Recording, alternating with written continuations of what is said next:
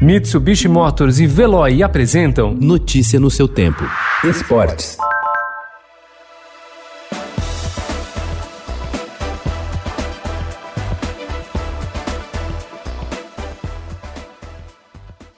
Seis meses depois do último compromisso pela Libertadores, o Palmeiras tem hoje, a partir das nove e meia da noite, a chance de encaminhar a vaga para as oitavas de final do torneio e de mostrar força em um dos ambientes mais temidos pelos clubes brasileiros. A equipe pode ficar bem perto da classificação se superar as dificuldades com o ar rarefeito e derrotar o Bolívar em La Paz a 3.600 metros de altitude.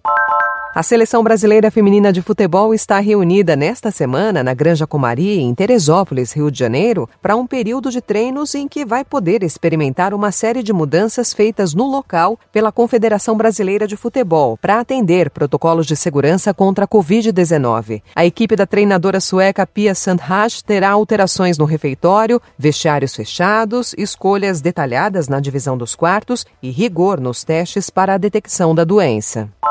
Pressionado pelos torcedores, colado na zona de rebaixamento, sem um técnico efetivo e com uma série de desfalques, o Corinthians encara o Bahia hoje, às nove e meia da noite, na Neoquímica Arena, pela 11 primeira rodada do Campeonato Brasileiro. O presidente, André Sanches, disse em entrevista coletiva ontem que os jogadores estão assustados com o comportamento da torcida, que no domingo foi intimidar o elenco no desembarque no aeroporto de Guarulhos. Foi uma emboscada, comentou Andrés. Para falar a verdade, foi uma emboscada ser ameaçado, isso não faz parte da torcida do Corinthians, infelizmente. Fazia já anos que não acontecia isso. Obviamente que os jogadores estão muito assustados, muito, muito tristes, eu também maior ativista por causas sociais entre os pilotos que compõem o atual grid da Fórmula 1, o ex-campeão mundial da categoria, o inglês Lewis Hamilton, deu um aviso pelas suas redes sociais ontem à Federação Internacional de Automobilismo após ter sido informado que não seria punido pela entidade por ter se manifestado mais uma vez sobre um assunto fora do automobilismo. O atual líder da temporada afirmou que não vai ceder e continuará a expor o que acredita ser o correto.